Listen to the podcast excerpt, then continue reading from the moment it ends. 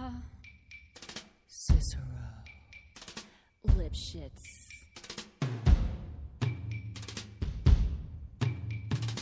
And now, the six merry murderesses of the Cook County Jail in their rendition of. Welcome to Point Your Toes, the Cell adventures of an NYC dance teacher. I'm your co-host Danielle Colangelo. And I'm your co-host, Tony Williams II. This podcast is all about the adventures that Danielle and I have as dance teachers and choreographers living here in New York City.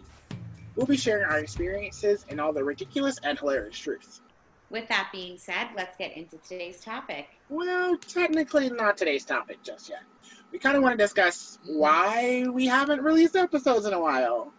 Um, and honestly, it kind of goes back to the last episode that we posted, reopening. So, as you guys know, Danielle and I are teachers, you know, in the New York City school system. And as summer is coming to a close for us, we've gone back into lesson planning and pre things like that. I randomly ended up directing a show during this time. Um, and we're also still dealing dealing with a global pandemic and civil unrest. Uh, so you know, there's like a lot happening. Um, I am still in the South visiting family at the moment, so that kind of also throws a wrench into mine. Danielle did a little time out west visiting her family as well, so we kind of haven't been around because of life, but we've missed you all. Yeah, we're really excited to be back with kind of the start of the school year, which is kind of how our calendars work and back. But yeah, I mean, it's just, I think we both needed time with our families, which has been really nice. Like Tony said, he's still um, seeing his family. I had been away for two weeks seeing my family, and then um, got back into work two weeks ago, which has been, you know, just trying to get everything set up and ready to go and figure out how we're going to teach online for at least six weeks and then uh, see what happens after that. But, um, you know, everything's good. We're good. We're excited to talk with you guys again. Um, so, yeah. Now, that being said, let's get into today's topics movie musicals. So, Hamilton is still a buzzword around all non theater people who now have a chance to have seen the show and are talking about it. So much so that it was it was such a huge moneymaker for Disney and Disney Plus that Netflix has swooped in and asked Diana, the Princess Diana musical, that was literally supposed to be premiering on Broadway this uh, past spring, to go back into rehearsals and film it so that they can uh, produce it on Netflix. Uh, so that is in the works. Like they are currently in, well, I think they might have just finished rehearsals and they might have started filming. Um, so that got mm-hmm. me thinking of like, we haven't really talked in great detail about movie musicals and this genre in general. Um, and so like, we got to start with what are they? You know, like, our movie musicals are often the stage adaptation, or they take a stage adaptation of a musical and they put it into the film more, where they don't have the limitations of the stage kind of caught in there. Um, one of the best examples of that to me is like uh, Chicago. You know, we get to see the giant courtroom full of people and the 1920s cameras and uh, the kind of we get to see the world of Chicago, like the city itself. And um, in the movie Chicago. You know, it's not just a Broadway stage where we're suspending disbelief. We actually get to see the city of Chicago. You know, we get to see them dragged into the courthouse. We get to see the jail cells. You know, we get to see the frumpy apartment that Amos shares with Roxy. You know, we get to see all of those visuals and things that mm-hmm. are normally ignored, you know, or the sound of music.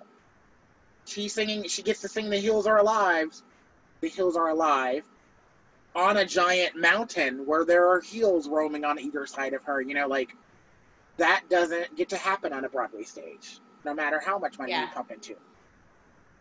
And I will say that um, back in the like 40s, 50s, 60s, movie musicals were huge. Some uh, some musicals started as stage adapt- adaptations and became um, Hollywood musical films, and some actually started as a musical on camera, a musical film that was then brought into um, the stage. And I think something that like you know used to be done back then a lot was like just like you were saying with chicago is like we would use actual choreography and staging and all the songs but just actually have it set on a real you know set even if it's on a sound stage it's a sound stage that looks like you're in the actual city or building or space and not just like you using some props on stage which is amazing but you get more of those visuals and then for a long time um, it didn't happen right i would say like after the 60s it kind of like that was it The one you we know had for like the you longest. could argue that we had like you could argue we had like fame and stuff but that's not even necessarily like the same that's no, not what we're really talking about. we like for us, and we'll kind of talk about Fame, the movie or the television show, because I there's a difference there for some of Mhm. those diehard fan, fans of Fame. Like I remember, like in high school Spanish class, we would always watch West Side Story if our teacher was like out, or you know, Mhm. like th- those years when me and Danielle were like in high school and middle school and high school, like. Well, for middle school, for sure, there was like nothing. It was maybe, you know, West Side Story, that was kind of around. Um, and then when we were in high school, Hairspray, like towards the end of our high school years, the movie Hairspray came out. And that was a big movie musical for a while. And then Rent finally got its movie musical debut. Um, but they still weren't, like, those were kind of like anomalies for the Broadway community to have something. Um, but there wasn't like Yeah. a large there wasn't like a lot, you know, that- large push.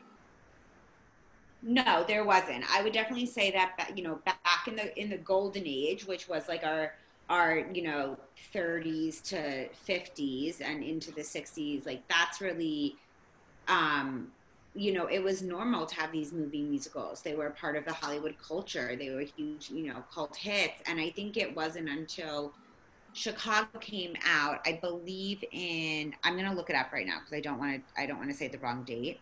But when Chicago came out, that was kind of like the first reintroduction in a couple of decades to movie musicals. And then we had Dreamgirls come out after that, and then Hairspray. And I do agree. I think Hairspray was more like um, almost like trying to appease broad, some Broadway fans. But I do think like Chicago and Dreamgirls specifically were, and we'll delve into this, like extremely, extremely well done adaptations that were just brought it back to what those old school old school style like taking a musical and putting it on a film set meant. Oh, and Chicago came out in 2002. Yeah, so that was like we were technically still in middle school then. Uh, yeah, we were in middle school, and then Dreamgirls. I remember being in high school when Dreamgirls came out. Um, and the thing with like the reason why Chicago and Dreamgirls stand out as much as they did, Hairspray did not have a large amount of celebrity pool. They did have Amanda Amanda Bynes and Harvey Fierstein and Kristin Chenoweth, but they were not. They were known within the Broadway community or a young Amanda Bynes to a younger audience. But like Chicago Well- taking Renee Zellweger or Richard Gere, you know, and turning, you know, showcasing them in those lights, it was something that would just like drew a lot of attention. Or Dreamgirls put Beyonce and Jamie Foxx in it and Eddie Murphy. I in think-. I think- That's the thing. I think that's the thing that that Chicago and Dreamgirls specifically did so well was yes, they had big names, right? Like yes, we have Catherine Zeta-Jones and you know Queen Latifah, and we have, like you were saying, um, Lucy you know, Liu makes a cameo and, appearance and, and Jamie. Foxx, right? Yes, right. So like we have all these people, right? And then Jennifer Hudson was like that was like her big breakout post um, American Idol situation. Mhm. But I think something that those two films did extremely well and why they were so successful as they were was because they found big names that could that could actually sing. Yep. So they found these big names that were currently big in Hollywood, right? Like everyone knows who Beyonce is. Like Jamie Foxx was killing it during then. Everyone knows who Eddie Murphy is. Um, you know, like Renee Zellweger, like that was the highlight. Like the early 2000s, like that was her jam. Like every, you know, everyone knows who Richard Gere is, right? And he was like the least, like quote unquote talented, I would say, out of that whole cast. So that says Oh, yeah. a lot about the talent they were able to pull. Or Queen Queen Um, Latifah as Mama Morton earned her like Ugh. her spot as Mama uh, as Motorbell as Motormouth Maybelle in Hairspray. You know, like that. Right. But like I think that's what I mean. I think like something that whoever was on that casting committee and the director for them, which I don't think was the same, but I'm gonna double check now. I just think they really thought about It, Mark Okay, Marc Shaiman might have been a part of both productions. I know Marc Shaiman is all over I'm gonna- Hairspray. He might have had a part in Chicago too. I'm I gonna look it up now, but I just think that they really focused on like if we're gonna do these these movies, these these musicals, they gotta be good. And if we're gonna have celebrities, quote unquote celebrities or A-list actors do it, then they have to be they have to be able to do it. Right? Like Yeah. we we wanted to be surprised and we were, and there's like that is the reason why those two movies were specifically so successful. Um Absolutely. that's that's just And I yeah think- I mean i I well, I mean, we've just seen that make all the world of difference is having that talent be on film that can sing. You know, uh, Mhm. I guess technically this is a uh, not really a movie musical, but it's been remade. It's been remade twenty times over. A Star is Born. You know, with you know Lady Mhm. Gaga. The reason why it was so successful is because Lady Gaga is a phenomenal singer. You know, so it wasn't like they had to dub her voice and things like that. You know. so um real quick back to the whole dream girl chicago thing so bill condon wrote the screenplay for chicago and the screenplay for um dreamgirls and he directed dreamgirls um Rob Marshall directed directed Chicago, but Bill Condon actually did both screenplays and directed Dreamgirls. And I honestly am like, yeah, makes sense. They were Nice. both great. Yep. Yep. I didn't know that was Rob Marshall. Yep. I feel like I Yes, did. I did know that too. Yeah, like I don't know why that Um, slipped my mind. And and then I think as we so then like that was really the beginning, right? Like that was the beginning of of okay, let's bring movie musicals back, which I thought was so amazing because we are really now bringing back that kind of like this is a thing, this is part of entertainment and art culture and let's make it more accessible for everyone. And I think unfortunately there was a bunch of go arounds after those two where just the talent just wasn't there, right? Or the direction wasn't as thought through because taking a, a, a taking something that is meant to be on stage and adapting it for a movie takes a lot of creativity and thought. And mm-hmm. unfortunately, I think that if you don't have the right team, it's going to get a little tricky. I think that um, Into the Woods, they I think they did a phenomenal job with Into the Woods. I still have a couple of like, mm, there's you could have found someone better. Like you could have you could have Uh, tried a little harder. If we're gonna talk about it, let's talk about that- the last five years. The movie, the movie adaptation of the last five years. While Anna Kendrick uh, and Jeremy Jordan are phenomenally talented, they read incredibly young. You know, at the end of the five years, and they both appeared at the end of the five years. You know, so it's really hard Yeah. to see. And you know, and Kendrick be you know like I've been married and divorced, and it's like you look like you're 12, sweetheart. So like not that she did not deliver a solid performance, it's just that was a hard portrayal because she did look so young. So it was a lot harder to sell that very tired, worn out woman at the end of it. You know? Um, and then we also have we have to mention, you know, the last five years, not the last five years, Les Mis, and how, you know, Hugh Jackman is wonderfully talented, and I think he did great in Greatest Showman, and he was even on Broadway in The Boys from Oz. But He and literally he's well, and he will also he's going to be in, on Broadway again in twenty. Was supposed to open this fall, in the uh, Music Man Music Man. revival, but it yeah, it's going to be pushed to twenty twenty one. Which honestly, knowing the Music Man and being such a fan of the Music Man myself, like he's going to be an incredible Harold Hill. Like that is so Absolutely, him. no doubt. I mind. think I actually think that my issue with my biggest issue with Les Mis was that I think that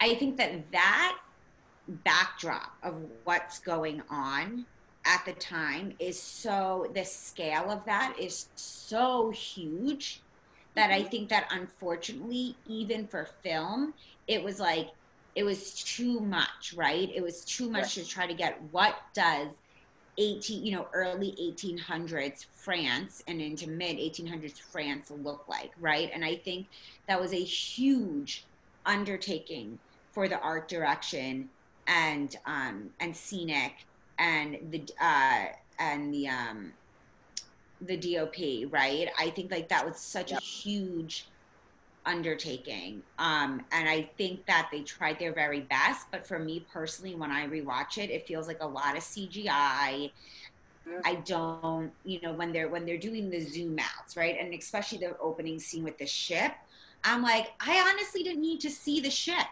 I think like it was just it was they were trying that's something that's so insanely huge and that doesn't exist in the real world right now. So how do you make that happen? And i think unfortunately i think the ship scene i think the opening of them trying to do the ship was probably a lot lot more well done than other parts of that movie. Um and i think hugh jackman was a great valjean valjean but i think they they i mean let's be honest like they dropped the ball on russell crowe like tenfold right? Like there was just no reason. Jav- javert is arguably even harder of a role vocally than jean Yes. valjean.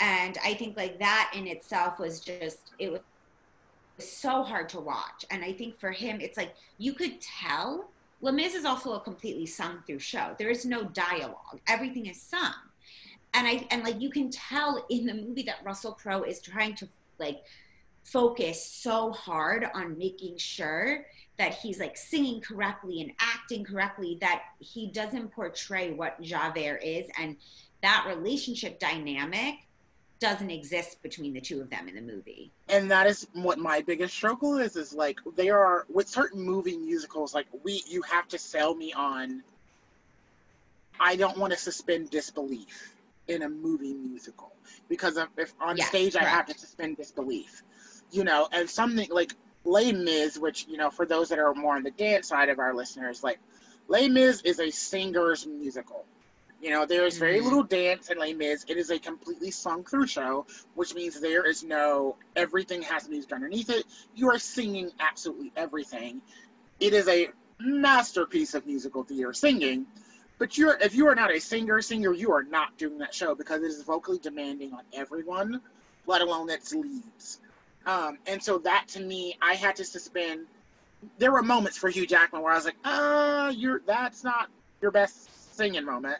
Acting wise, I adored it you know, and then Russell Crowe, I feel the same way, where it was just the ball was dropped because he was working so hard to try to be that singer, um, that it just didn't Yeah. translate well. he know? couldn't And- and he couldn't focus on the acting then i mean it's just we've all seen him do much more incredible work and it, Oh, i think like it's unfortunate for him as well and i think i also had a problem with samantha bark i mean i had she did the 25th anniversary Which concert, is my favorite the west end um, which is one of my favorite productions besides, sounds beautiful.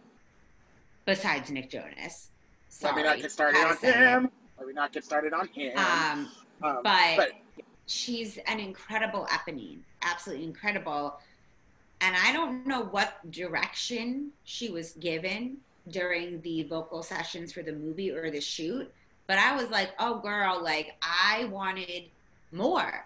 And I know she can do more because I had already seen the 21st, 25th um, concert production where she did Eponine. So I was like, what is this? Like, I remember watching on my own and being like, um, like you're better, but I've heard you sing this better. yeah. I just And there also something, if we're talking about Mis, there was a big push for like they're singing live, and us, you know, musical that theater was kids part were of the like, problem. Us music theater kids were like, eh, we do this eight times a week, so like that you ain't impressing us with like singing live. Well, I I honestly think that that was part of the problem, right? I think that that's part of that was a huge issue with the Russell Crowe thing because he couldn't even like sing like sing in a recording session and then at least be able to act through his vocals because he wasn't singing live. I think that was part of the problem. I think that was probably part of the problem with Samantha Bark. Like I think that I understood why they wanted to do it. It was a really cool concept. I don't think it worked. No. And so we, if we're going to talk about you know music, movie musicals that don't really work out that well, we've got to talk about Cats. My favorite musicals, and um, I just had so much, you know, so many thoughts about it. But when when we, when we talk about Cats, it's it's it's one of those things where the again to me the bigger the biggest problem with films currently is that we rely heavily on CG CGI, and in a dance movie, I don't want to rely on CGI because I want to see the gorgeous bodies and the technique and the dancing. And so when Cats relied so heavily on CGI, it just created more problems than it solved. Um, and that is where like the big struggle you know kind of has lied. And that you know that's the the I, that's where a lot of the pushback became because a lot of people like oh the cgi so no one started talking about the singing or the dancing or the acting. Like a lot of that just was not mentioned because everyone was so caught up in the cgi and like they're forcing us to suspend disbelief yet again. And it's like but i also think like for me with cats, there was no reason why that should have been made into a movie. Oh, also, same. There was just no reason, right? Like, I I'm confused as to why that was what we chose to do, and I think like we were on this like an awesome roll of like, great, we're doing movie musicals again. Like, let's release one every year, and now we've started to just kind of like pick random musicals and be like, let's just load them in with celebrities who like say they can sing, but they're like, like, they're can not. they fully sing to the effect of a Broadway of a Broadway track? Um, it's, I just didn't even understand the point of why why cats why why. And so that kind of brings us to well, so we talked about like kind of the differences. I kind of want to talk about the hybrids, which are you know they're made for film, but they're stage musicals. And so in the last few years, NBC and Fox and now ABC have gotten into this presenting stage musicals for the camera. You know, we've had Sound of Music, Peter Pan, Little Mermaid, uh, Rent. Rent. Hairspray. Did Hairspray Oof. Live happen? Hairspray Live? No, no. No Hairspray Live? Okay. Uh, there, it's all a blur. Some of them were great, some of them were terrible, some of them I was so confused as to what we were doing. Oh, the, the Wiz. Wiz. They did the Wiz. And like, so the first thing is that they they more or less stuck to the the stage version of these shows. So in that regard, I give well, them what respect. It, right, and what it was was the, it was the difference of they didn't shoot it like a movie. They mm-hmm. shot it either on a stage or, or on a on a sound stage but the set of the sound stage was set up like like it would be the set in a theater yep. and it was basically like recorded live right so they would do rehearsals and they would do like you know dress rehearsals with recording to make sure all the camera angles work make sure everything mm-hmm. sounds correctly and then the final presentation would be basically a live stream with no audience and then which was weird for me because you kind of needed that applause and energy. And then I remember some of the latter ones like Rent and Grease, they had audiences like built in around the studio. On on the sound the yes. sound stages, they kind of had like audiences built in. You know, like for the school dance, like on the bleachers were filled with audience members. You know, so like the right. some of them were creatively done, and I I I again, I support the bringing new musicals to a different generation because a lot of my friends and families and things like that that are not music theater heavy would gather around to watch The Wiz live, or they Mhm. also did Rocky Horror. I forgot about that one. They, you know, Rocky Horror, um, or Grease. You know, like when they read a lot of my fa- a lot of friends really did like you know seeing Grease again and you know remembering all of those songs and dances and things like that. Mhm. So I I commend the push for you know network executives to to you know touch base with those old school let's gather around all get together and watch a musical. You know, so that I Mhm. appreciate. But some of the things and, and I will also appreciate they did cast a lot of Broadway talent, like a lot of people that do musicals filled in a lot of those supporting roles. Like they definitely Yes, filled the larger yes. roles with like big names, but like I know like in Sound and Music, Mother Superior was Audra McDonald, who has five Tony Awards. Thank you. Yeah, I didn't want to watch. the um, all of the kids were, were Broadway kids. Um, I knew some of them. No, and I, I do. I, I agree. I think I, I applaud the networks for being like, let's bring this back. Let's make this like a family thing. I actually thought Grease was was very well done. Um, I think they did a pretty good job with that. Um, Vanessa Hudgens did an incredible job as Rizzo. Um, Sound of Music I thought was pretty good. I think like Carrie Underwood tried her very best, but it's just not her role. But everyone else did a fantastic job in that production. Laura um, The Benanti, Wiz was shout out great. to her. The Wiz was great. I was just missing the audience from the Wiz. Like I wanted that yeah, I needed like that hype in between. But the Wiz you know was great. the applause Um, for numbers. I I love Rocky Horror. I love it. I love me some Tim Curry Rocky Horror. Uh, it is on my bucket list of shows that I would just love to choreograph. I was excited by some of the casting. Um, and I started watching it and I had to turn it off because one, I remember being like, how are how are they doing Rocky Horror? Because it's not appropriate for Mhm. kids hmm right? It shouldn't be on Fox. That But was why I I did was not like- watch it. But I liked some of the people. I was happy with the majority of the casting, so I Mhm. was like, let's watch it. And I remember watching it, and they took out some songs. They re um, worded songs. And I was just like, I can't get down with this. Like, you just, sh- then you shouldn't have done it, right? Like, if you were going to Yep. have to go through this length to change the production, you shouldn't have done it in the first place. and that's that's my huge problem with I so I have I'm a huge fan of the movie of Tim Curry and Rocky Horror. Absolutely love it. I'm also a huge fan of the live stage shows that you know they acted out on Mhm. stage with the movie in the back, or it's like a combination of the two. But like every time I've gone to a live Rocky Horror, it has been made abundantly clear to me that this is not a ch- a children's family oriented production. There is children and Very family us- you shouldn't be watching the tim curry production. Right. like they're you know but especially like the live versions of rocky horror that happen around the country and around the world honestly every halloween like they're very adult themes happening. Usually they they take places at bars and like warehouses that are converted for the show. Ugh, so there you know everyone is very scantily clad.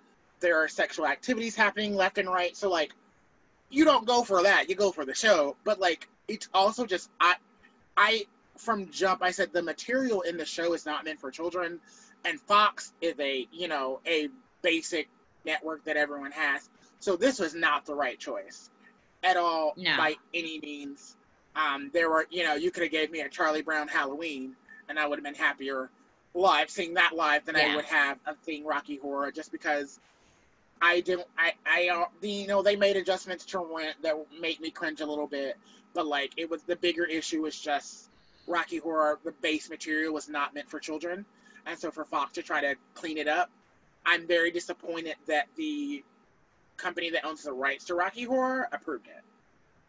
um yeah. i feel the I, I feel the same way and i feel that same way about rent as well um again rent's highly inappropriate for children Uh, um it it is such a special show mhm. and everything that that cast went through is so special and i think that it was i'm going to say it i think it was an atrocious production and it was so disrespectful i think to what that show is and actually means I And it said it. also, it also pointed out so one the production that was aired was not a live production. It was a recording of the dress rehearsal because the actor that played Roger broke his leg in one of the rehearsals, and so Right. only like wait, the last wait. 15 minutes of the show was, Was actually, actually live. live. But also, so- so, you hold on. So you then chose to to air a, a dress rehearsal, right? Because Uh-huh. we just talked about how they will Uh-huh. record dress rehearsals to check Uh-huh. camera angles, all the things. It was not a good recording. It wasn't a good show. So you aired you aired a product that wasn't good. And I don't know how many times they say they say fucking rent and they just like took it. I was I was I couldn't watch it. I I remember someone turned it on for 5 minutes and I was like this is so Uh-uh. upsetting and so disrespectful to Jonathan Larson that I was like Oh, I God, can't I'm no. No. Or my thing was just like, so we don't have understudies, we don't have people that can cover these roles, like, and everyone's immediate response was like, oh, it's film, they don't know those things, and I'm like, that No, stage I is wanna- packed full of theater professionals. I don't want to hear also, that. I also want to pause on that because at the time that Sound of Music with Carrie Underwood was being cast, which was the first of these like live performances, quote unquote, Mhm. of musicals.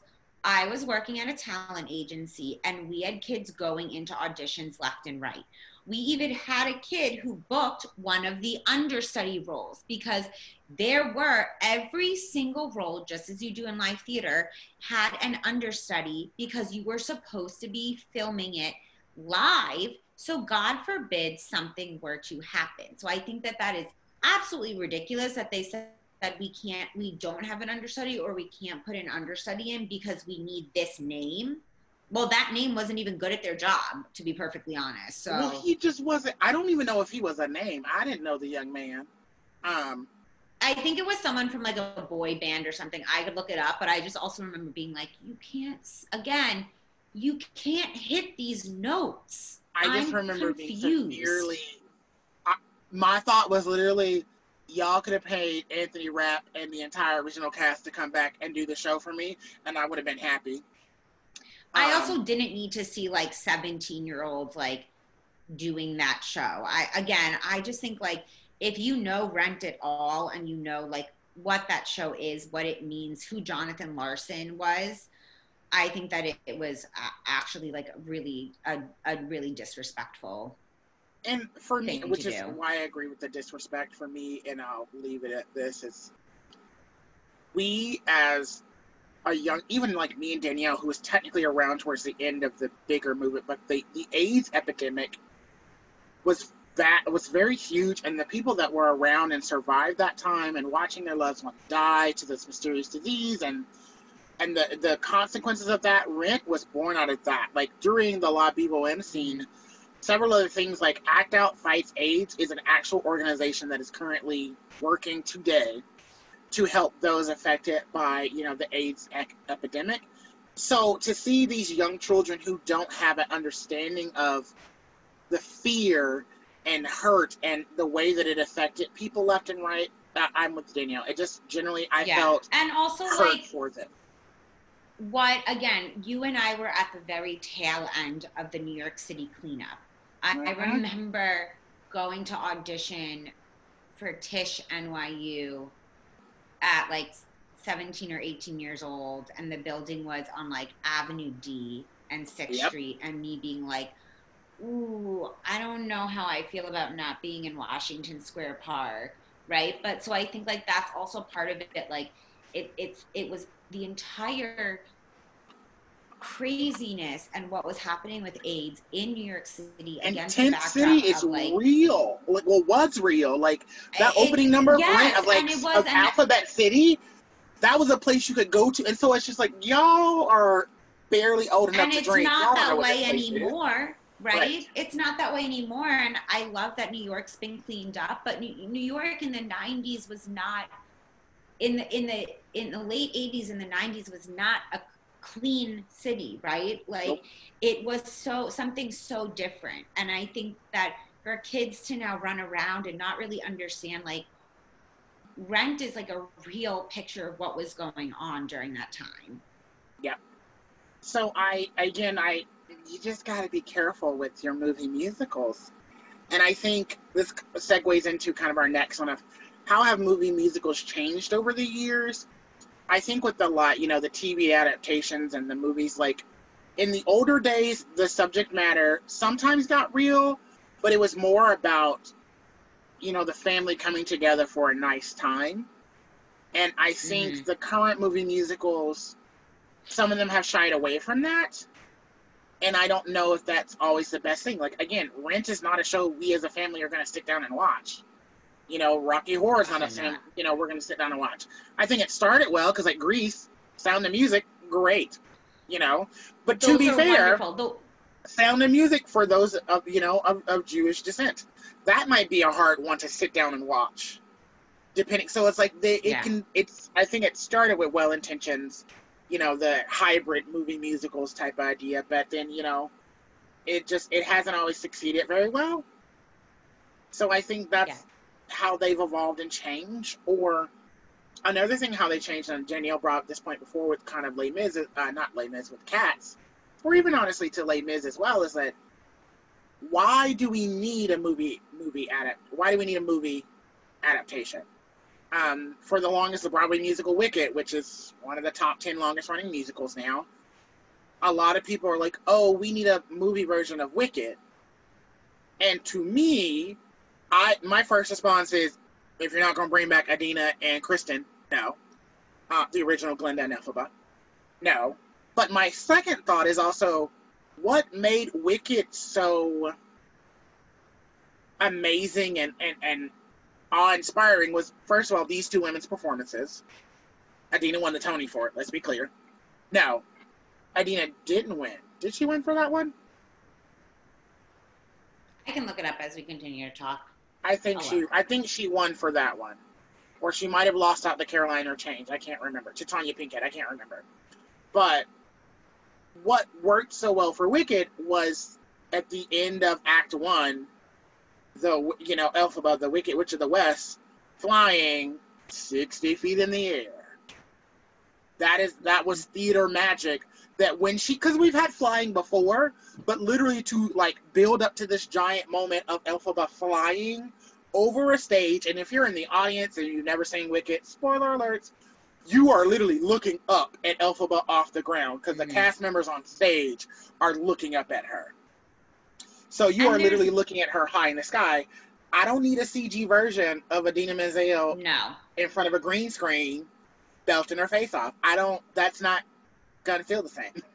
Yeah, I mean, okay, so yeah, so she did win. She did win for Okay. Wicked. Um, I think that that's part of the the experience of being in a theater, and I think that's why instead of doing this, um, it's kind of what they tried with the, with the hybrid situation. But I think like if someone's like, we really want Wicked, then I would say let's do a Hamilton or Diana Mhm. type of thing go Mhm. into the theater, record the show, and air that because that's going to be the show in its most authentic form. And I just think that there are certain musicals that translate great to film. In the Heights, I'm super excited for it. The promos look absolutely incredible. I think it translates well to film. Also, Lin Yes. Man- Manuel Miranda had a lot of say in like what happened. And shout out to Um, basically the entire Broadway, the entire New York dance community. Because I have friends that are like ballroom dancers that are in the Heights. I have friends that do hip hop. Oh that are in the yeah, Like, it's huge. in that basically But last that- summer, every friend I knew was like, "I filmed in the Heights," and I was like, I- "I'm sure you did." They took everyone and everyone. yeah, So but that's like that's a that's a movie that like translates great, right? Like did an incredible job. Um, something like even like Into the Woods with Meryl Streep, right? Like I have some eh, things about parts of that movie, but they were able to create this Mhm. amazing fairy tale land that you could see. You know, same thing with Chicago and Dreamgirls. But Or, there are um, certain like I Wicked would not Wicked would have to rely extremely heavily on CGI. And I think that's just doing it a disservice. And then you, because like I think of one we haven't mentioned, which makes me sad because I was obsessed with this. We were in college for this one. Legally Blonde, the musical, filmed the stage oh, version yeah. and like aired it on MTV, which was their target audience. Yeah. And it was it did so well that MTV like aired it for like three months straight, basically, because everyone just kept watching it, you know, and gave it a life beyond that because Mhm. MTV was their target demographic, and that target demographic wasn't necessarily seeing it on Broadway. So I mean, it still ran for about a year or so. Um, so it had a good run, but like it just in general, when they filmed it and aired it, and literally the they did nothing different about the stage version. They changed, I think, one cuss word to something like funny, but beyond that, you got the show that was on Broadway. Yeah. And so They I also- think it can be done well when they like and I was gonna say, I think I also think part of the reason why they were able to do such a good job with that was the fact that they chose to air it on MTV. I Mhm. think also part of it is it doesn't need to be on NBC or Fox or like if I if you because let's be honest, like if you had really wanted to do Rent and and do it well, MTV would have been a better network for that. Or give me an HBO or Showtime. Honestly, you know, because I, I want I want the knit and the grit. Like if we're gonna, and that's the thing. For me, with movie musicals, I like I said I said earlier, I don't want to suspend disbelief. So when you put something like Rent on Fox, Fox is not gonna dig into the heart of the AIDS epidemic. You know, I'm not gonna see, you know, Mimi shooting up, which is literally what they do in one scene. You know, like Right. in, in La Vie Bohème, And and Mimi and can't- Roger literally go in the bathroom and uh, they I think they like take their AZT their A, their AZT medicine and shoot up at the same time, or like Mimi disappears to go like because she's on a drug bender in the park, like Fox glazed over all of that, and I'm like, but that's a part of the story that the original founder Yeah. want creator wanted a part of it. So like, I it just it loses stuff in translation when you try to go to, you know, these giant networks. I just don't think it's gonna. It, it doesn't translate well. Yeah, I Uh, agree. So I we have to mention. Well, it's not that we should have to mention. Which do we think is better, TV movie musicals or film movie musicals? Because we are, you know, the TV versions are things like High School Musical, uh, Camp Rock. Um, I guess technically speaking, some of the Lifetime biopics could count. You know, they did the Clark Sisters. They've done TLC. Those technically are Mhm. movie musicals, I guess, loosely, if you want to play that game. Um, are those better than some of the, you know, or we have the hybrids, but like, are those better than the flat out movie musicals that you have to go to the movie theaters to see?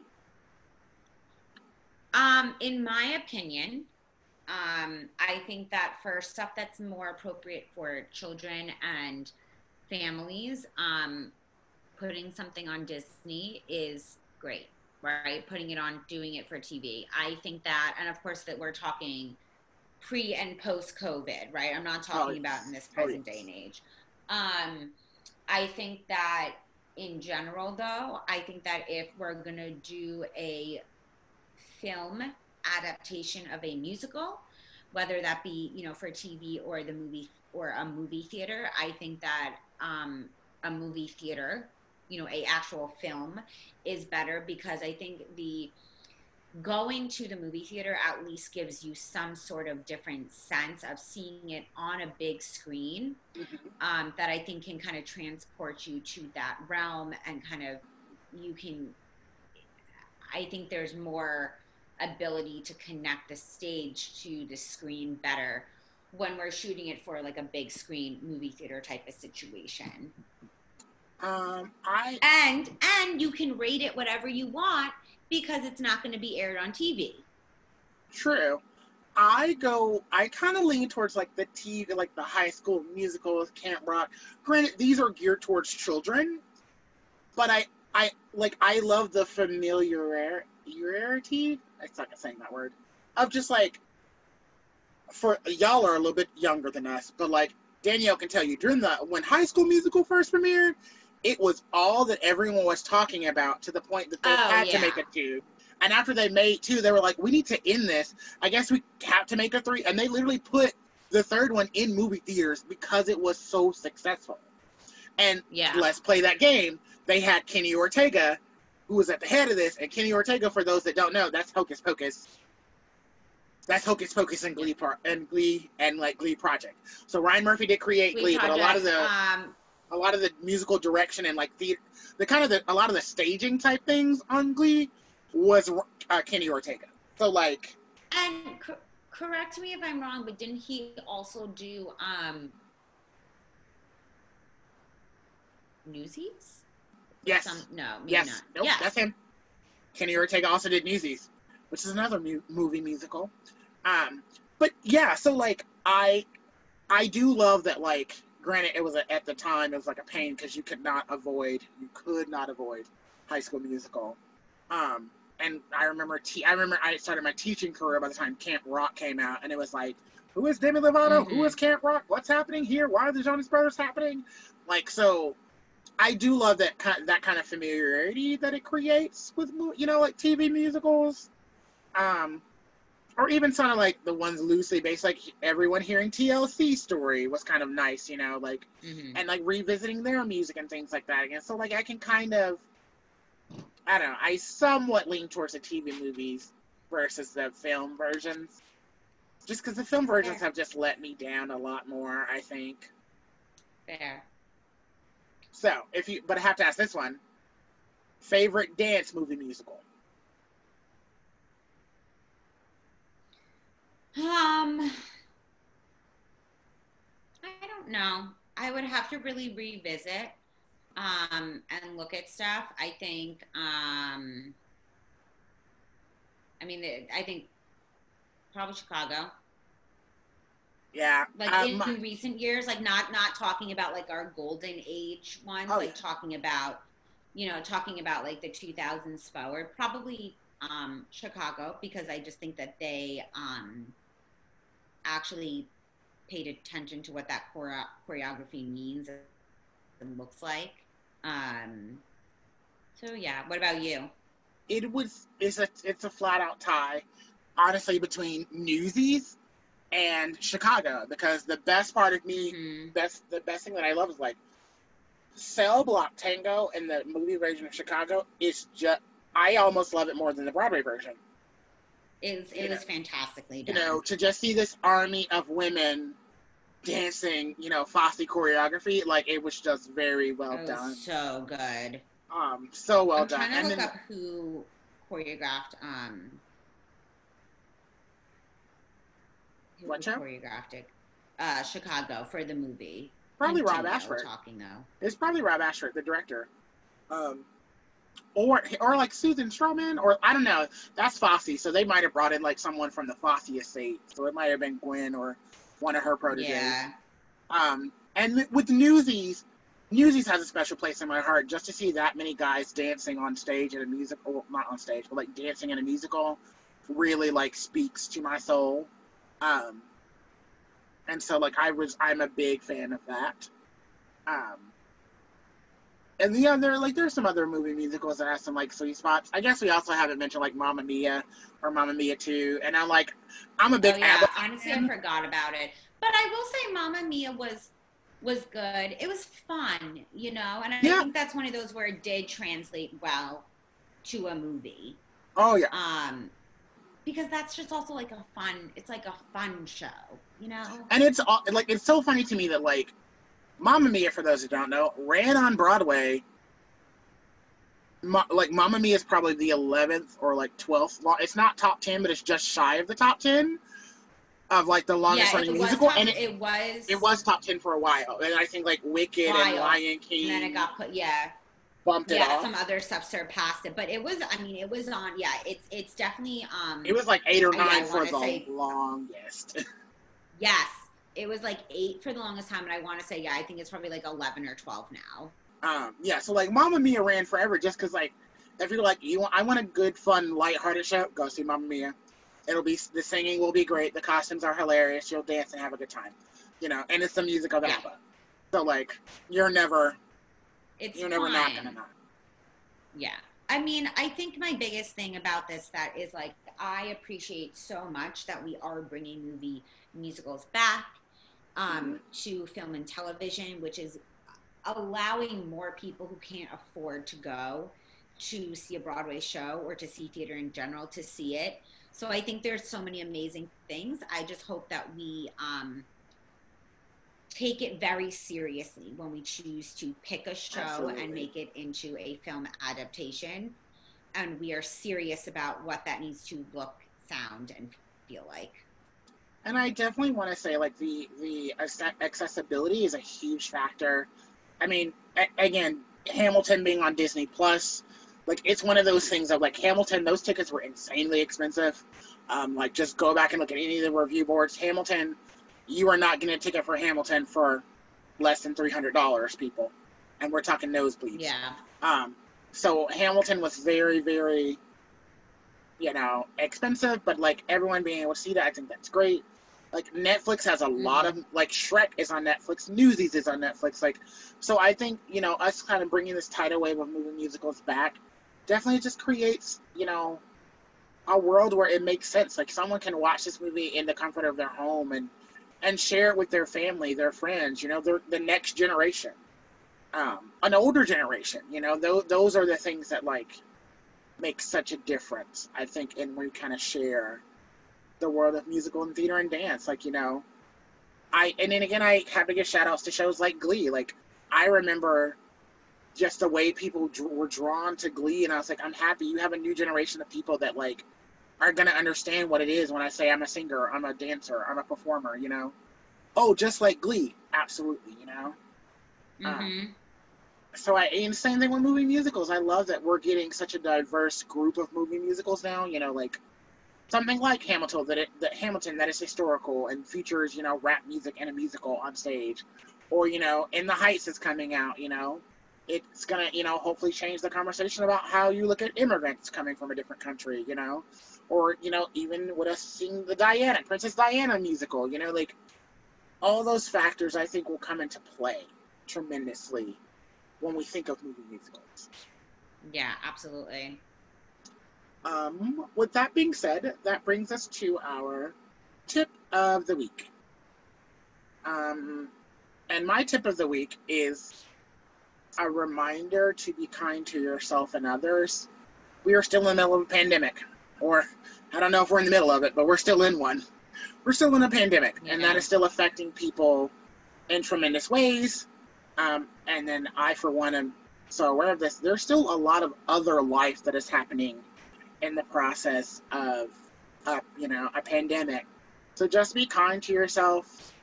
You know, the new normal is the new normal, and a lot of people are adjusting to their new normal in different ways.